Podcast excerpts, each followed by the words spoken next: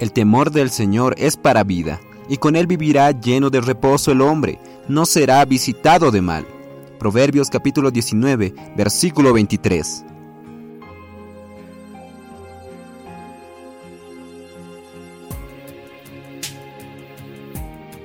Amados hermanos, amadas hermanas, gracias al Señor.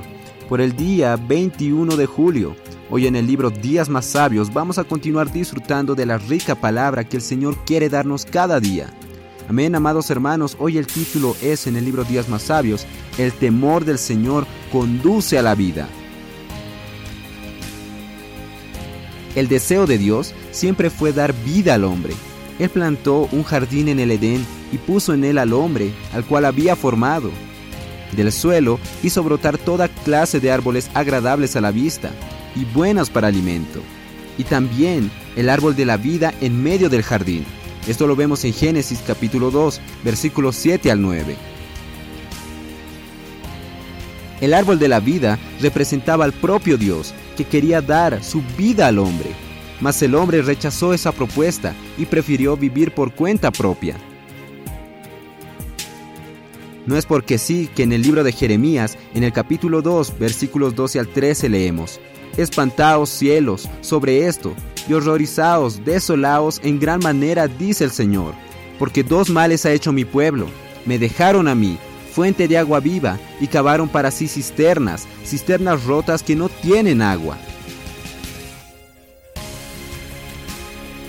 Amados hermanos, y por haber despreciado el conocimiento de Dios, el propio Dios entregó a los hombres a una disposición mental reprobable para practicar cosas inconvenientes, llenos de toda injusticia, malicia, avaricia y maldad.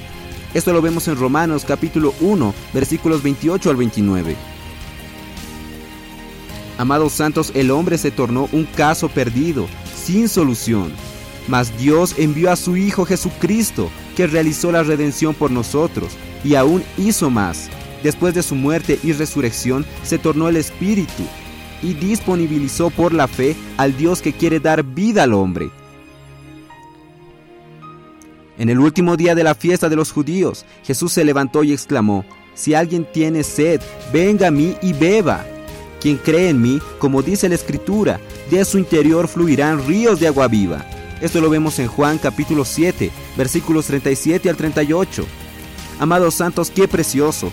Hoy recuperamos de regreso al Dios proveedor, aquel que nos da vida, aquel que da vida al hombre, lo cual perdimos en Adán, hoy lo recuperamos en Cristo.